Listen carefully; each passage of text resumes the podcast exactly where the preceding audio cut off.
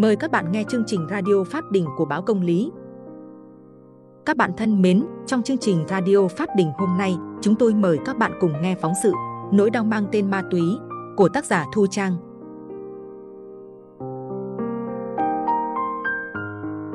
Tới Sơn La vào một ngày nắng nhẹ, chúng tôi không khỏi quặn lòng khi nhìn những đứa trẻ đứng thất thần bên ngôi nhà lụp sụp siêu vẹo.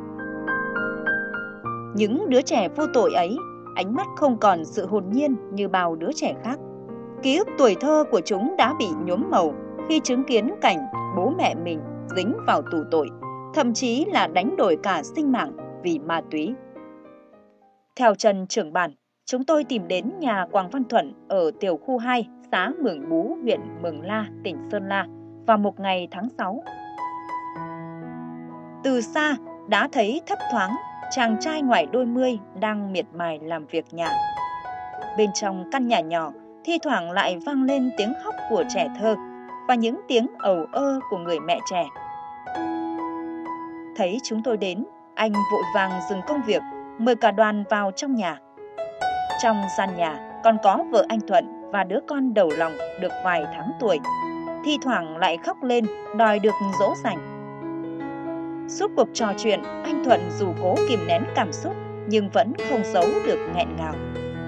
Liếc mắt qua người đàn ông ấy, tôi nhìn thấy có giọt nước đang khẽ rơi xuống trên gò má khi hồi ức xưa về mái ấm có cha, có mẹ đang dần hiện về trong lời kể của anh. Như bao đứa trẻ khác, anh Thuận cũng đã từng có mái ấm đủ đầy khi được cha mẹ yêu thương đùm bọc. Thế nhưng, giấc mơ đẹp ấy đã bị dập tắt, nhuộm màu bi ai khi bố mẹ anh bỏ nhau, rồi mẹ anh xa chân vào con đường tội lỗi. Những ký ức tuổi thơ không như bao bạn bè cùng trang lứa khác, đã biến Thuận từ một đứa trẻ vô ưu, vô lo, trở thành một người đàn ông kiệm lời, khép kín. Khi chỉ mới 7 tuổi, ở cái tuổi mà ai cũng cần tình yêu thương, sự bảo ban dạy dỗ của gia đình, thì Thuận dường như đã mất tất cả. Anh nhớ lại những tháng ngày khó khăn và cũng là ký ức đau buồn mà có lẽ suốt cả cuộc đời này anh sẽ chẳng thể quên. Lúc mẹ đi cũng khó khăn thì ở nhà cũng không có ai, bố mẹ thì bỏ nhau. Nói thật là em cũng ở một mình không không có tiền để đi học nữa. Nếu mà em được đi học như người ta thì em cũng muốn đi học lắm. Cứ thế, ẩn hiện trong đôi mắt sâu thẳm, đã nhòa dần đi vì dòng cảm xúc nghẹn ngào. Anh thuận không giấu được xúc động. Vừa trò chuyện với chúng tôi, thuận lại lén đưa tay, gạt đi những giọt nước mắt nghẹn ngào. Cứ tự nhiên mà lăn trên đôi gò má đôi mắt rừng rừng đỏ hoe dù bản thân anh cũng đã cố nín nhịn cho nước mắt không trào ra nữa nhưng thực tình, khi nhớ lại những tháng ngày khó khăn vất vả của tuổi thơ mà mình đã trải qua, thực tình anh không thể nào kìm lòng được. Người đàn ông 27 tuổi ấy nói trong nghẹn ngào. Tên em là Thuận, nhưng cuộc đời em lại cứ trái ngược với cái tên của mình. Câu chuyện về cuộc sống gia đình, hình ảnh bố mẹ đã in sâu vào trí nhớ một đứa trẻ lúc bấy giờ. Và giờ đây, khi đã có gia đình riêng, anh cũng không thể quên những ngày tháng cơ cực đó. Thuận bùi ngùi nhớ lại, khi mới 7 tuổi, ở cái tuổi mà ai cũng cần tình yêu thương, sự bảo ban, dạy dỗ của gia đình, được như chúng bạn cấp sách tới trường, thì mẹ Thuận đã đi theo sự cám dỗ của nàng Tiên Nâu, bốn lần bị bắt về tội tàng trữ, mua bán trái phép chất ma túy. Ngựa quen đường cũ, mỗi lần chấp hành án tù xong, về gia đình một thời gian là bà lại dính vào ma túy. Khoảng thời gian đó cũng là khoảng thời gian một mình Thuận nuôi ba đứa em ăn học, cuộc sống vô cùng khó khăn. Giờ đây, mỗi lần nghĩ đến mẹ, anh lại nhìn vào vợ và đứa con mới chào đời của mình để làm động lực phấn đấu. Đối với anh, không có gì cao quý và thiêng liêng hơn hai tiếng gia đình một thứ quý giá mà anh đã không làm chủ được khi còn nhỏ, và vì sai lầm của bố mẹ mà anh đã trở thành đứa trẻ mồ côi. em có lời khuyên gửi đến ừ, mọi người, tốt nhất là ai đang có bố mẹ đang có làm gì trái pháp pháp luật thì tốt nhất là khuyên bố mẹ đừng làm nữa, khổ lắm tận bây giờ còn em đây 27 tuổi rồi còn chỉ được ở cùng mẹ 6 năm thôi. Sau này em muốn cho con em với cả ừ, em trai bằng bạn bằng bè thôi. Mong sau lần này mẹ, mẹ cố gắng chấp hành án rồi về. Lúc mẹ ở nhà thì lúc có mẹ ở nhà thì công nhận với cả không không có cái gì ăn đâu nhưng mà chỉ ăn ừ, nắm xôi thôi mà cả người nhà cả nhà chia nhau thì cũng vui lúc mẹ đi thì cả có thịt ăn cũng cũng chẳng vui được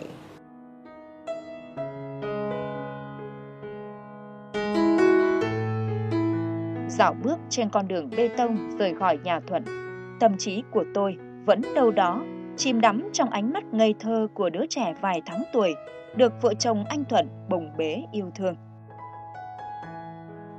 Mái ấm hạnh phúc anh Thuận từng không làm chủ được vì mẹ xa chân vào con đường tội lỗi, giờ đây chỉ là ký ức đau buồn.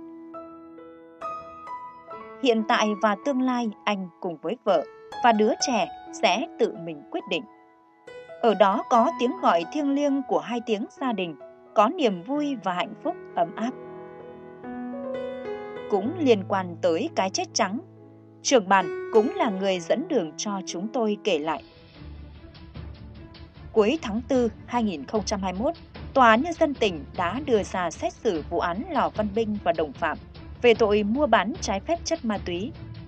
Dựa trên những chứng cứ, kết quả xét hỏi và tranh luận tại phiên tòa và đề nghị của Viện Kiểm sát Nhân dân tỉnh Sơn La, Hội đồng xét xử đã tuyên phạt bị cáo Lò Văn Binh mức án tử hình, Quang Văn Dom tù trung thân, Lò Văn Ó, Lò Văn Loạn chịu mức phạt 20 năm tù giam. Những giọt nước mắt muộn màng của chính những bị cáo và người thân trong gia đình làm cho phiên tòa trở nên tĩnh lặng. Cũng chỉ vì một phút lầm lỡ mà giờ đây các bị cáo đã phải đánh đổi bằng cả cuộc đời. Đã hơn một tháng trôi qua, từ sau phiên tòa xét xử, không khí u buồn vẫn bao trùm lên ngôi nhà của chị Cà Thị Diện, vợ của bị cáo Lò Văn Bình người bị tuyên mức án tử hình. Giờ đây trên vai của người phụ nữ mới ngoài 30 này là một gia đình với ba con nhỏ đang tuổi ăn, tuổi học. Cuộc sống lại càng khó khăn hơn khi chị Diện không có công ăn việc làm ổn định, ai thuê gì làm nấy. Thời gian này lại đúng vào lúc dịch bệnh COVID-19 bùng phát, chị không đi làm được ở đâu. Nếu hàng xóm không giúp đỡ, thì mẹ con chị cũng chỉ biết nhịn đói qua ngày. Suốt cuộc trò chuyện, chị Diện liên tục đưa tay lên lau nước mắt. Không khóc sao được khi phụ nữ hơn nhau tấm chồng, thì chị và những đứa con thơ dại lại thiệt thòi, tủi phận vì chính người đàn ông đầu ấp tay gối. Thì gia đình hoàn cảnh khó khăn thì chồng cũng đi làm thuê thì cũng không biết là đi làm gì để miễn là sao để kiếm được tiền để nuôi gia đình và các cháu khôn lớn thế là chồng cũng bị rủ rỗ đi mức án thì nghe án thì trả cô 20 triệu, nhưng mà họ xử thì bảo là án tử hình là 20 triệu đó thì có lỗi được tính mạng của con người không thì gia đình là khó khăn thì một mình nuôi ba đứa con nhỏ thì làm sao mà sống được ạ. Thế là hoàn cảnh quá thì bây giờ thì phải nuôi ba cháu thì em cũng đi làm cũng họ tê gì làm đấy làm vườn làm ruộng để kiếm trang trải cho cháu mấy ngày thôi cháu còn đi các cháu còn đi học nữa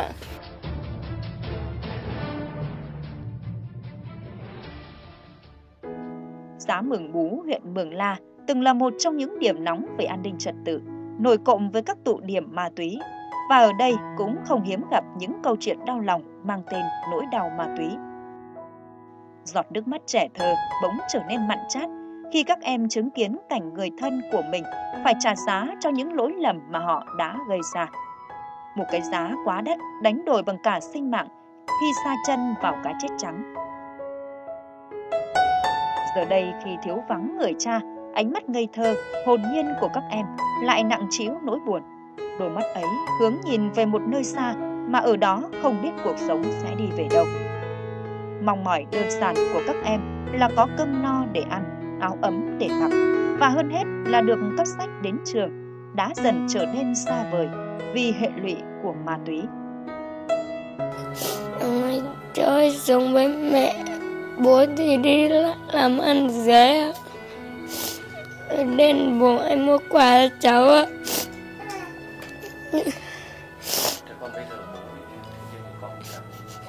Với mình lại cảm thấy nhớ bố ạ. Cháu nên đi tên với em với mẹ. Ánh mắt vô định của em Quảng Ngọc Khánh cũng là con của bị cáo Lò Văn Binh bị tử hình, đang nhòa dần đi vì nhớ bố mà xót xa. Chỉ mấy tuổi đời nhưng đã phải nghĩ đến việc đi làm thuê nuôi mẹ, nuôi em, đã biết phân định phải trái đúng sai và biết nuôi hy vọng bố của mình có thể quay lại để sửa sai. Nhưng hy vọng đó của em sớm đã tan thành mây khói vì cái giá quá đắt mà bố em phải trả do sai lầm của mình bằng chính mạng sống và niềm hy vọng của những đứa con thơ. Ma túy không chỉ là hiểm họa hủy hoại biết bao gia đình, nó còn mang đến sự đau đớn cả về thể xác lẫn tinh thần cho bản thân và thân nhân những người nghiện. Và còn đó những đứa trẻ vô tội, ánh mắt không còn sự hồn nhiên của tuổi thơ mà nhuộm đầy nước mắt sự tủi hờn và bi ai. Khi chứng kiến bố mẹ mình vì ma túy mà tù tội, thậm chí là đánh đổi cả sinh mạng. Nỗi đau mang tên ma túy không chỉ cho bản thân người xa chân mà còn là hệ lụy của gia đình, xã hội. Những bản án thích đáng được tuyên thể hiện sự nghiêm minh của pháp luật, sự gian đe đối với những ai đã và đang có ý định gieo rắt cái chết trắng và đó cũng là hồi chuông cảnh tỉnh đối với những ai đã và đang có ý định đánh cược số phận với ma túy. Hai từ hạnh phúc sẽ thật dễ dàng có được nếu tất cả mọi người cùng chung tay đẩy lùi, loại bỏ tệ nạn ma túy.